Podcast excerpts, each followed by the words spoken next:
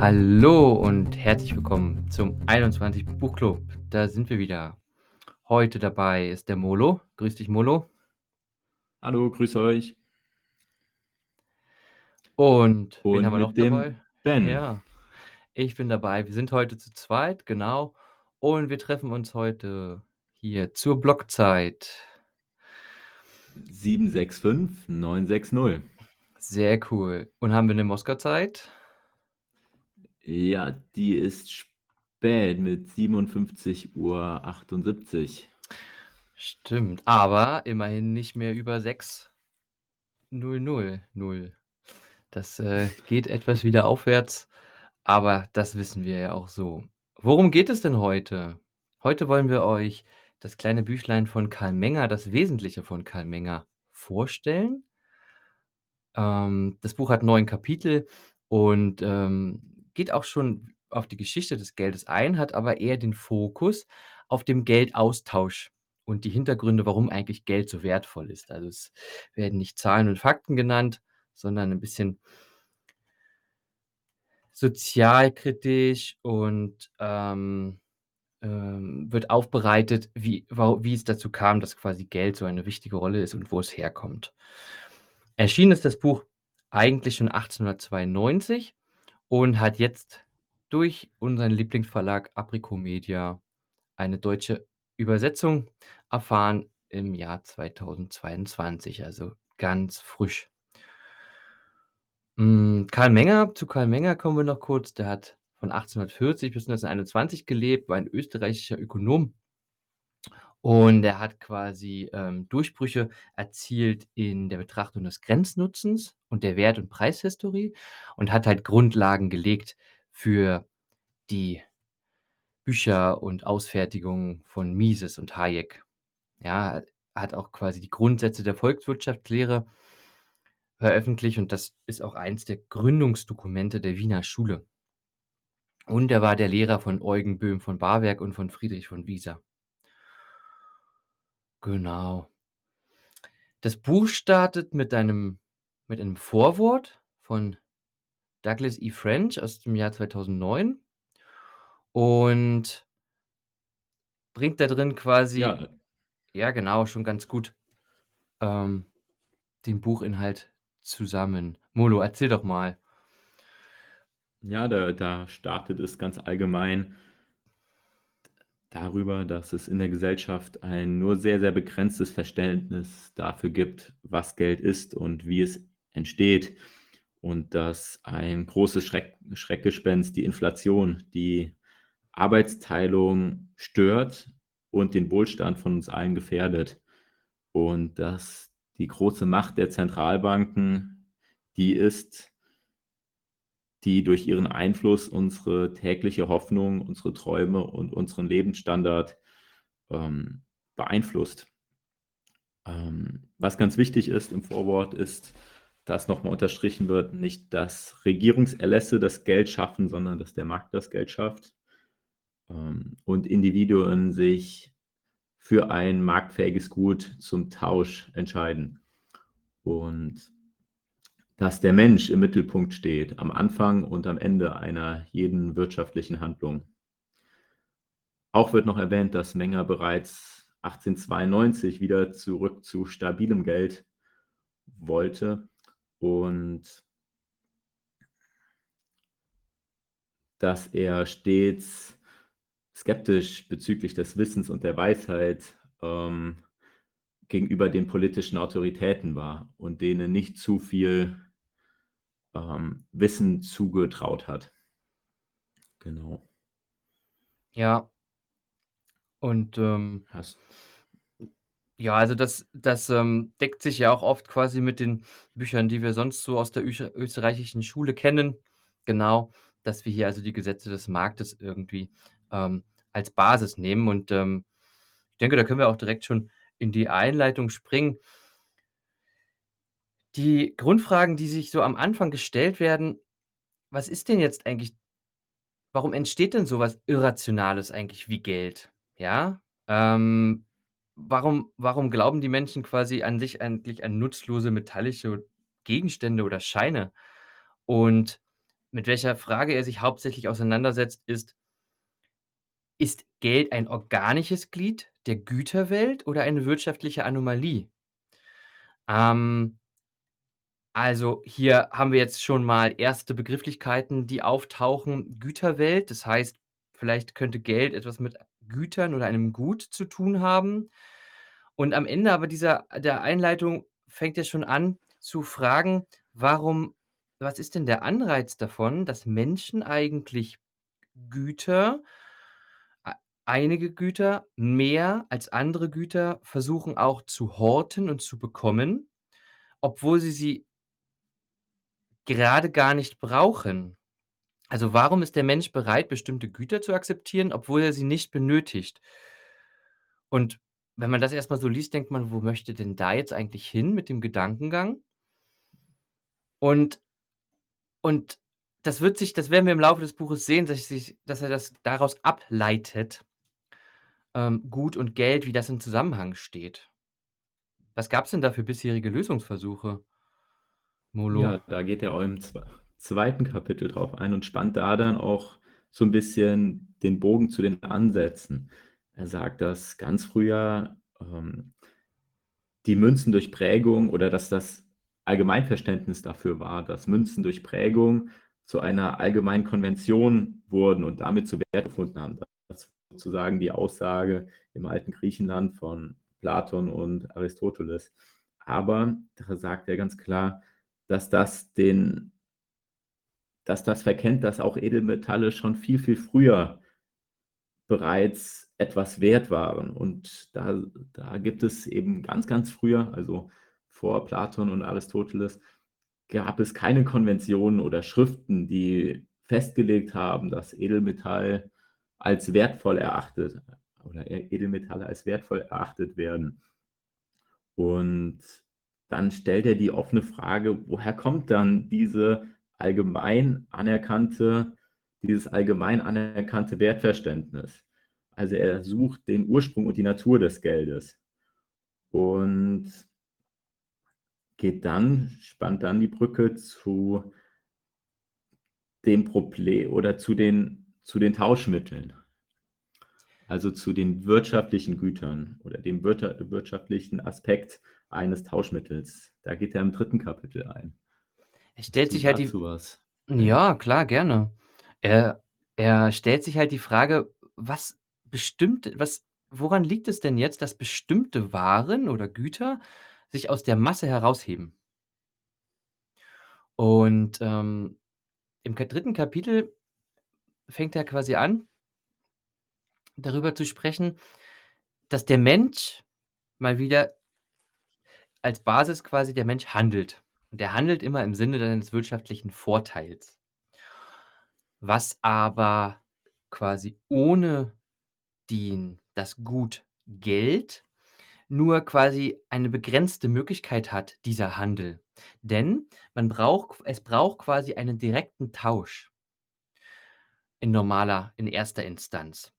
Also, man braucht quasi, äh, jemanden einen Handelspartner, der einem sagen wir wieder Eier und Kartoffeln der einem quasi Eier im Gegenzug zu seinen Kartoffeln tauscht, die man auch selber grade braucht und d wo er auch grade Kartoffeln braucht. Es benötigt aber zusätzlich dieses perfekte Treffen, wenn dass sich beide Tauschpartner beieinander am gleichen Ort, zur gleichen Ort finden und auch noch genau in diesem Tauschhandel für sich jeweils einen wirtschaftlichen Vorteil sehen. Ja, der Kartoffelbauer hat halt keine Hühner und ist abhängig davon und braucht die Eier und der der, ähm der die Hühner, ähm, pflegt und großzieht, der, ähm, hat keinen Kartoffelacker. Und aber dieses Treffen ist eine Transaktion 1. Ordnung, ja?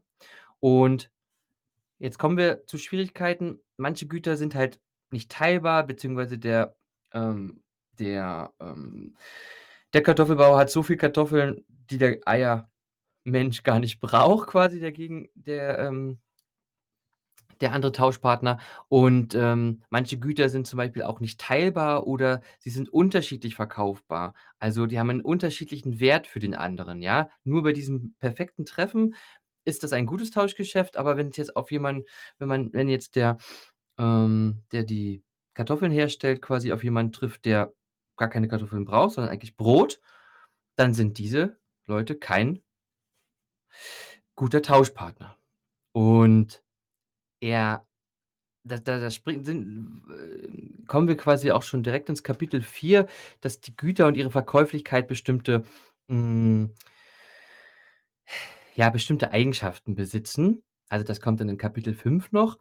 Ähm, was wir halt wissen müssen, ist der dieses es es kommt auf den Zeitpunkt dieses Tauschverhältnisses an. Und wenn der perfekt ist, ja, Transaktion 1. Ordnung, dann ist das auch ein richtiges, gutes Tauschverhältnis. Aber sonst, wenn der Bauer jetzt quasi keinen findet, der Kartoffelbauer, der seine Kartoffeln haben möchte, dann bleiben die liegen, die Kartoffeln, werden nach der Zeit immer schlechter und er muss sie vielleicht irgendwann veräußern, wenn sie gar nicht mehr wenn sie quasi gar nicht mehr gut sind oder er braucht irgendetwas Dringendes und hat nur noch diese Kartoffeln, dann verkauft er diese auch unter Wert, aber dann ist für ihn die der Handel nicht mehr wirtschaftlich.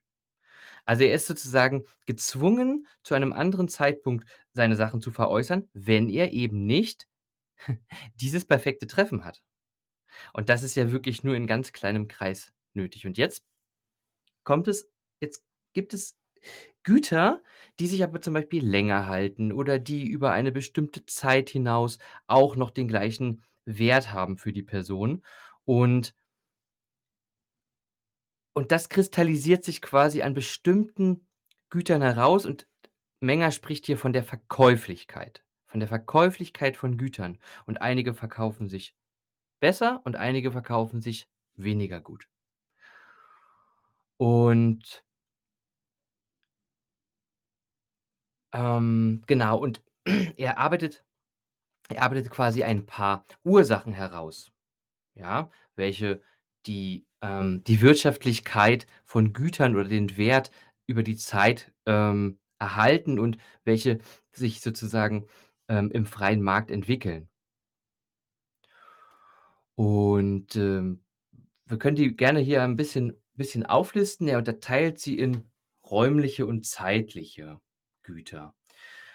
Ähm, weil wir ja nicht immer, wie wir uns erinnern, diese Handel, Transaktion 1. Ordnung haben, sondern wir brauchen jetzt etwas, was etwas die Zeit oder den die Zeit oder auch den Raum überdauert, um später verkauft zu werden, um später gegen ein anderes Gut auf dem Markt eingetauscht zu werden. Und dann sind so sind so Punkte, die die er auflistet, ähm, wie viel Kaufkraft besitzt so ein Gut? Wie viele Personen in seiner Umgebung benötigen dieses Gut und sehen äh, sehen die Wichtigkeit darin? Wie gut ist dieses Gut teilbar? Gibt es dazu Erwartungen am Markt? Spekuliert der Wochenmarkt darauf, dass der Eierverkäufer jede Woche 25 Eier mitbringt und dann können sie wird danach ja auch der Preis bestimmt? Oder weiß jemand: „Ja, 2 Hühner sind gestorben, nächste Woche dürften eigentlich weniger Eier da sein“, ähm, dann könnte der Preis vielleicht teurer sein steigen. Das sind so Sachen, die im Markt entstehen, ja? Gibt es Beschränkungen und Verzerrungen im Markt? Also, gibt es politische Eingriffe? Kann es sein, dass der wenn wir jetzt noch bei den Markt beim Wochenmarkt sind, kann es sein, dass der der der König erlassen hat, es darf dürfen nur 2 Eier pro Person abgegeben werden und welche räumliche und zeitliche Begrenzungen es hat. Und wie sehr lässt sich das Gut zum Beispiel auch transportieren? Wie hoch sind die Kosten für den Transport? Welche welche Ausmaß des Transport in Bezug auf die zeitliche Entwicklung des Gutes hat es? Ähm, gibt es eventuell, wenn ich jetzt meine Kartoffeln nicht in in Stadt A verkaufen kann, sondern ich muss erst 2 Tage wandern, um in Stadt B auf dem Wochenmarkt das zu verkaufen, ähm, sind die Kartoffeln dann noch genauso gut und haben sie dort den gleichen Marktpreis oder sind dort an dem Markt vielleicht in der Nähe ganz viele Kartoffelbauern und meine Kartoffeln sind dort gar nichts wert oder weniger wert? Also, das ist hier so die räumliche Komponente. Ich hoffe, das kommt ein bisschen das wird ein bisschen klar, dass, ähm dass das quasi davon abhängt. Und dann haben wir auch halt die zeitliche Komponente. Wie haltbar sind die? Ist das gut? Braucht es Lagerkosten? Gibt es einen Zinssatz? Wie oft werden sie angefragt aus dem Markt? Gibt's auch hier Spekulationen und Termingeschäfte, dass jemand darauf wettet, ja, nächstes Jahr äh, oder nächstes Mal nächstes Jahr die Ernte war nicht so gut durch das Wetter und dann dürfte weniger Ertrag da sein. Ähm, gibt es politische Beschränkungen? Also, das sind alles Erklärungen für die Unterschiedlichkeit der Verkäuflichkeit eines Gutes. Zusammenfassend zusammenfassend kann man sagen da ist sind wir schon in Kapitel 6. Zusammenfassend kann man sagen, dass ein Gut was die optimale Verkäuflichkeit hat auch Geld als Geld definiert wird. Geld kommt von dem Wort gelten und diese optimale Verkäuflichkeit zeigt, dass dieses Gut auch Raum und Zeit überwindet und auch später am Markt für sämtliche andere Güter eingetauscht werden kann. Und da haben die Menschen halt früher entdeckt, dass Gold sich quasi halbwegs gut transportieren lässt in kleinen Mengen, dass es teilbar ist, dass es, ähm, die Zeit überdauert, dass es nicht schlecht wird und dass sie eigentlich zu jeder Zeit am Markt das Gold in neue Güter tauschen können. In jedwedes an je je jedes andere Gut, was es dort gibt. Und dann kristallisiert sich das quasi komplett einfach nur aus diesen Handelsbeziehungen heraus, was von den Menschen als Geld akzeptiert wird, weil der, der dann zum Beispiel Geld Schrägstrich das optimal verkäufliche Gut akzeptiert, weiß, dass er es später auch für andere tolle Güter eintauschen kann. Und da ist es ganz klar, dass dann der Incentive auch da ist, mehr von diesem Geld zu erwerben und zu horten. Ja, also Geld ist sozusagen es kann es kann auch durch die Gesetzgebung kann auch Geld entstehen, weil jemand sagt weil der weil der Staat sagt: „Ihr benutzt jetzt nur das“, aber das ist nicht der primäre Weg. Geld ist halt organisch und organisch gewachsen. Und und dieses Interesse, ja, dieses wirtschaftliche Interesse jedes einzelnen Individuums liegt quasi darin, weniger verkaufsfähige Güter für mehr verkaufsfähige Güter zu tauschen.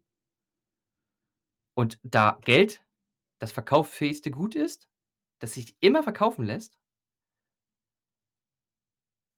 versuchen die Menschen, das quasi zu zu sammeln, weil sie wissen, damit können sie auch noch in 'nem halben Jahr Klammer auf, wenn es nicht die Geldmenge durch die EZB erweitert wird, Klammer zu, auch noch für den gleichen Wert andere Güter kaufen können. Genau. Ja, das war Und jetzt ein Riesenbrückenschlag. In welchem Kapitel sind wir denn jetzt? Ich glaube, Genau. Wir wir haben jetzt Kapitel Kapitel 4 7. bis 7 Genau, wir sind in 7. abgearbeitet. Genau, das das bot sich so an, weil Genau, das das so heißt so zusammenspielt. Genau. das heißt, bei Transaktionen 1. Ordnung, wenn in deinem Beispiel Kartoffeln gegen Eier getauscht wird, spielen viele unterschiedliche Faktoren der Verkäuflichkeit eine Rolle, ob für beide Handelspartner diese Entscheidung dieser Tausch positiv ist und für beide einen Mehrwert bietet, beziehungsweise anders gesagt, der Tausch kommt ja freiwillig zustande, deswegen bietet es für beide einen Mehrwert, aber Mhm. trotzdem ist der Marktpreis den beide Güter eventuell erzielen könnten, wenn ein perfekter Match, also ein wirklich optimaler Match gefunden würde, eventuell ein anderer als bei diesem trotzdem freiwillig entstehenden Peer-to-Peer-Geschäft.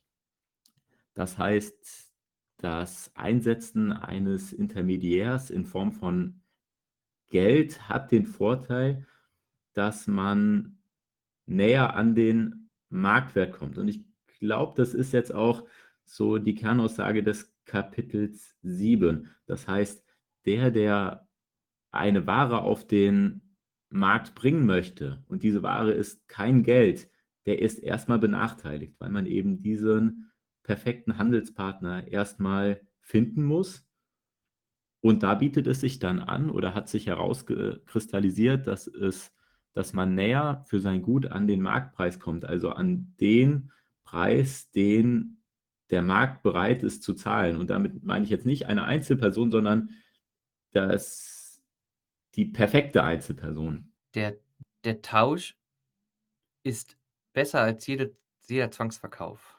Genau, weil Zwangsverkauf eben erst einmal dann auch eine zeitliche Komponente mit reinbringt. Wir hatten ja eben diese ja, dann passt's am ehesten zur Haltbarkeit, wenn man etwas zum Zwang verkauft ne, oder nicht Haltbarkeit. Wenn man etwas als Zwang heute verkaufen muss, dann hat man nicht die Zeit und nicht den Zeithorizont zu warten auf denjenigen, der es am bestmöglichst nachfragt, durch Verderblichkeit oder ähnliche ähnliche Faktoren, die du ja eben in der zeitlichen Komponente genannt hast. Ja, du hast halt Also, das Kontrolle, ne? Du hast halt 'ne Kontrolle über den über den Markt, weil du weil du damit planen kannst. Ne? Mhm, Weil genau, weil ja. du weil du die weil die die Haltbarkeit, die zeitliche und räumliche Komponente, die ist quasi optimiert. Und, ähm und das macht's dann Sinn, auch quasi wirtschaftlich zu handeln, auch in die Zukunft gerichtet, weil man halt die Kontrolle über den Markt hat, weil man sich jede Ware beschaffen kann mit eben diesem Geld. Ja. Also, Mhm. diese Eigentümlichkeit eines einer zu Geld gewordenen Ware besteht darin, dass der, der diese Ware besitzt, zu jeder Zeit und zu jedem Augenblick und an jedem Ort eine gesicherte Kontrolle über alle auf dem Markt befindlichen Güter hat und sich Zugang zu diesen verschaffen kann, indem er sie gegen das geldige Gut tauschen kann. Ja. Also, das ist, glaube ich, ganz wichtig, dass man das ähm, dass das so 'ne Kernaussage auch ist dass hier dass hier der Mensch in die Möglichkeit kommt zu planen, ja, mit eben diesem Geld. Toll. Genau, Und dass das eben die das Gut ist mit der höchsten Verkäuflichkeit, weil man da eben dann nicht noch einen Intermediär oder einen Zwischenhandelspartner sucht. Und da sind wir jetzt dann schon in Kapitel 8, wie aus Edelmetallen Geld wurde. Magst du da was oder soll ich dazu weitergehen? Ja, das, ähm, kann ich gerne machen. Und zwar das Wissen kennen wir ja aus der Geschichte, dass Edelmetalle wie Gold und Silber quasi lange Zeit und auch immer noch als Geld und als Gut als Tauschgut als verkaufsfähiges Tauschgut, äh, gehandelt werden. Und das hat sich halt durchgesetzt, weil die Hauptfunktion, wie gesagt, die Verkäuflichkeit, sie war überlegen. Die war war allen anderen Waren überlegen. Und Edelmetalle können sich halt lassen sich gut ähm, gut verteilen, gut verarbeiten, sind schön anzuschauen, sind selten. Ähm, sie werden oft nachgefragt und in kleinen Mengen gibt's sind die Transportkosten auch halbwegs, ähm, gering. Und der Wirtschaftspreis von Edelmetallen ist, dass sie jederzeit umwandelbar sind. Ja? Und sie und es gelten quasi die Preise des Augenblicks. Und sie werden und die Menschen haben verstanden, wenn sie viel von diesen Edelmetallen, von dem Gold horten, ja, dass sie dann nicht dass sie dann quasi auch Zufallskäufe machen können, wenn ihnen spontan irgendein Handel über den Weg läuft, dass sie im Notfall was verkaufen können und dann quasi wichtige Güter kaufen können, die sie brauchen in dem Moment. Sagen wir, es ist vielleicht ein Arzt bezahlen oder so, ähm, oder Medikamente oder irgendwas, was der Notfall braucht. Und was halt hier als Kernkomponente in Kapitel 8 noch mal auch vorkommt, ist kein Zufall und keine Folge staatlichen Zwangs, keine freiwillige Vereinbarung von Kaufleuten hat das bewirkt, sondern es war quasi die gerechte Wahrnehmung der individuellen Eigeninteressen, die dazu führte, dass alle wirtschaftlichen fortgeschrittenen Nationen die Edelmetalle als Geld angenommen haben.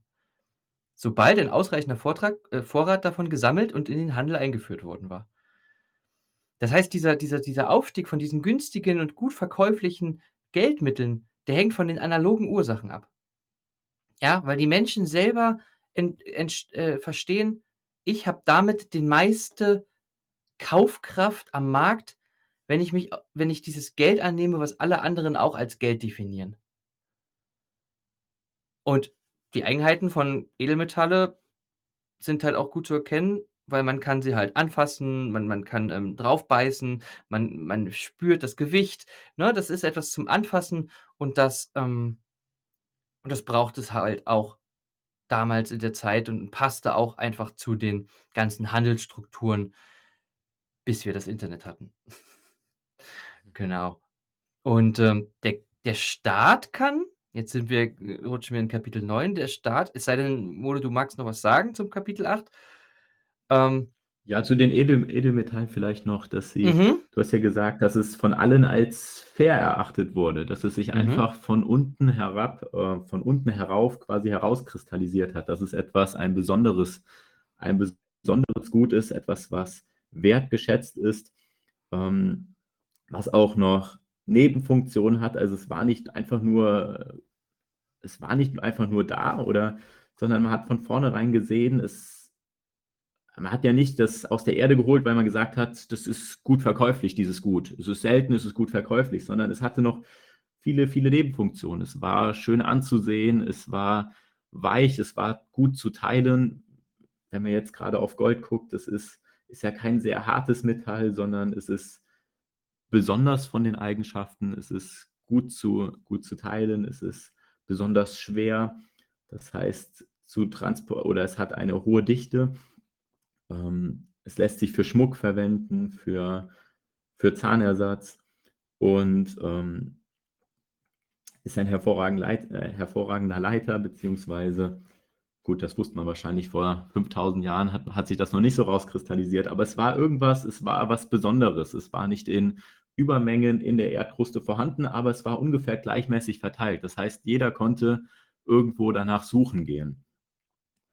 Und Ja, das ist diese ja, analog der diese analoge ähm, diese analoge, ähm, äh, Ursache. Genau, das wollte ich noch mal no das war 'n schönes Beispiel, Molo sorry, dass ich dich unterbrochen habe, aber dass es sozusagen überall gleich verteilt war auf der Welt Mhm. und die Menschen quasi Mittel und Möglichkeiten hatten, ähm, dieses Edelmetall auch zu meinen. Schürfen. Genau.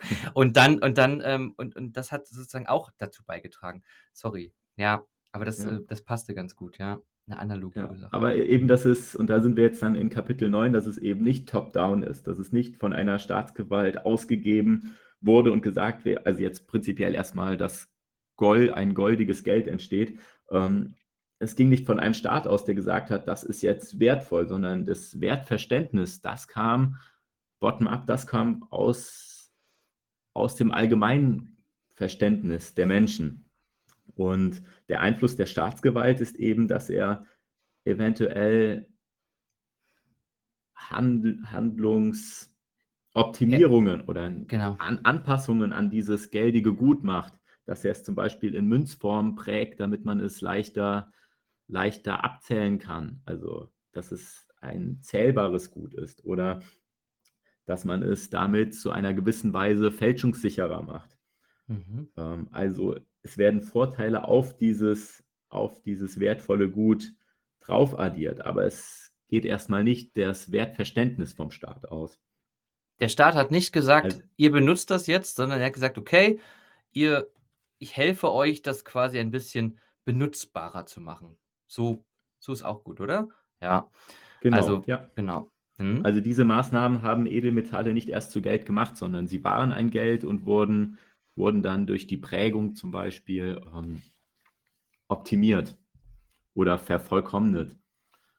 Ja, das ist Genau. eig das ist eigentlich ganz ganz schön gesagt, genau. Also, dass der der Staat jetzt hier quasi mit optimiert hat, das ist okay. Das, ähm das kann man quasi in 'nem gewissen Rahmen zulassen, aber es ist wichtig, dass wir hier rausgehört haben und rausgearbeitet haben, dass das bestverkaufste verkaufsfähigste Gut, ja, Geld ist und nicht was, was der Staat sagt, so wie wir es heute können. Hier, das ist der Euro, benutzt ihn. Wir können uns daran selbst bereichern. Ja, also die Conclusion ist, dass halt ein gesundes Geld, eine gesunde Wirtschaft dann kann nur das Produkt eines freien Marktes sein. Und ähm, diese, was mir, was mir vorhin noch in den Sinn gegangen ist, also wir sind die Kapitel jetzt mittlerweile schon durch ähm, von dem Buch. Und mir ist noch ein Gedanke gekommen vorhin, mit, dass diese analogen Ursachen ja quasi der Aufstieg von günstigen Geldmitteln sind. Ähm, und dass der Markt, als sich die Menschen quasi wirklich selber getroffen haben, ähm, dass es sinnvoll war, dass sie halt etwas Haptisches in der Hand hatten, wie Gold und Edelmetalle. Und dass es nach meinem Verständnis eine nur logische Konsequenz ist, dass wenn sich dieser Handel weltweit aufteilt und dann auch noch ins Digitale wandert und das Internet hat und benutzt, dass es dann auch eine Möglichkeit braucht, ein digitales verkaufbares Gut zu haben, weil man nicht immer erst äh, Gold durch die Gegend schiffen kann, sondern es braucht quasi Bitcoin. Und ähm, für mich ist das, ist das quasi konsequent logisch, ja, was da die österreichische Schule und was Menger da auch quasi für, für eine Basis gelegt hat, dass der, der Handel vom menschlichen Individuum ausgeht. Und der Mensch merkt halt, dass er wirtschaftlichere Tauschaktionen machen kann, wenn er das Internet benutzt, weil er eine viel größere Reichweite hat. Und um eben dann vertrauensvoll auch handeln zu können, braucht es eben dieses verkaufsbare Gut wie Bitcoin. Siehst du das, das auch heißt, so? dass die Verkäuflichkeit in die digitale Welt gehoben wird. Ja, ja, ein Und Verkaufsgut. Damit Gold nicht mehr mhm. das verkäuflichste Gut ist. Ja. Ja, schön gesagt. Das klingt ja. schlüssig. Ja, schöner Gedanke. Definitiv. Ja. Also das, ähm, das Buch hat ja quasi nur 56 Seiten. Deswegen ist man auch relativ zügig durch und ähm, wir haben ja viele lange Podcast-Folgen sonst. Ich glaube, das ist auch mal ganz gut, dass wir hier so eine kurze, knackige Folge haben. Ähm, und lasst, ja, also wegen mir können wir hier auch ähm, die Folge eigentlich beenden. Ähm, lasst uns gerne, lasst uns gerne ein Like da. Ähm, hört uns auf den gängigen Podcast-Medien. Ähm, wir freuen uns quasi über Bewertungen und Feedbacks. Auf jeden Fall auch ehrliches Feedback. Vergesst nicht, Satz zu stapeln, solange es noch so günstig ist. Das passt so, oder, Boah, Ich denke auch, es ist ein schönes Buch, um es mal so zwischendurch zu lesen. Das geht gut in wenigen Stunden. Dieses Nachdenken über ein geldiges Gut hat mir auch nochmal eine neue Blickweise auf das Geldwesen gegeben, die ich vorher noch nicht so gehört habe, beziehungsweise über die ich vorher noch nicht so nachgedacht habe. Und das lohnt sich, die, sich damit mal ein paar Stunden auseinanderzusetzen. Also kann ich auf jeden Fall empfehlen. Holt es euch ja, bei Apicomedia. Ja. Tauscht ein geldiges Gut mit guter Verkäuflichkeit in der digitalen Welt gegen dieses geschriebene Wissen. Dem ist nichts mehr hinzuzufügen. Vielen Dank und dann hören wir uns beim nächsten Mal.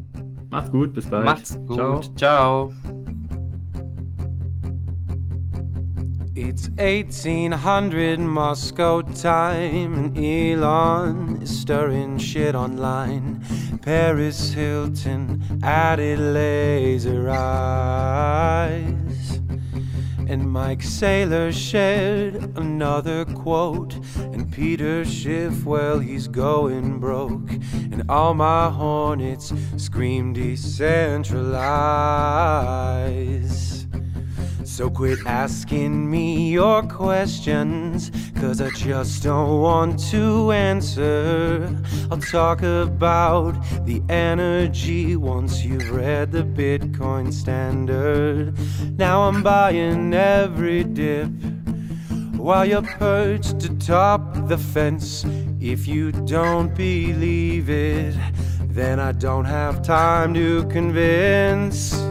Don't tell me your dollar is a little bit stronger when it's built by inflation and war. Join Buffett and Munger, cause I'm hodling longer. Move along, I've got value to store. Have fun staying poor.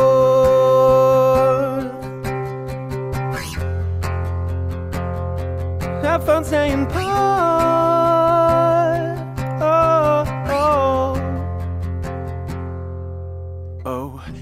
Has sold the golden lie, and governments will not deny, but. There's a secret they're not wanting you to know, but they don't know anything about stock to flow. So I'm buying every dip while you're perched atop the fence. If you don't believe it, then I don't have time to convince. Don't tell me your dollar's a little bit stronger when it's built by inflation and war. Join Buffett and Munger, cause I'm hodling longer. Move along, I've got value to store. Have fun staying poor. The aggregate is spending, and the banks won't stop their lending. Just sit back and watch that money printer go. go. Put your faith in cash and gold while I'm stacking sats with fold. And I'll be laughing as we store a trillion more. Don't tell me your dollar is a little bit stronger when it's built by inflation and war. Join Buffett and Munger, cause I'm hodling longer. Move along, I've got value to store. Don't tell me your dollar is a little bit stronger. Because the basement will make us all poor. Join Buffett and Munger, cause I'm hodling longer. Move along, I've got value to store. Have fun staying poor. Have fun staying poor. Have fun staying poor. Have fun staying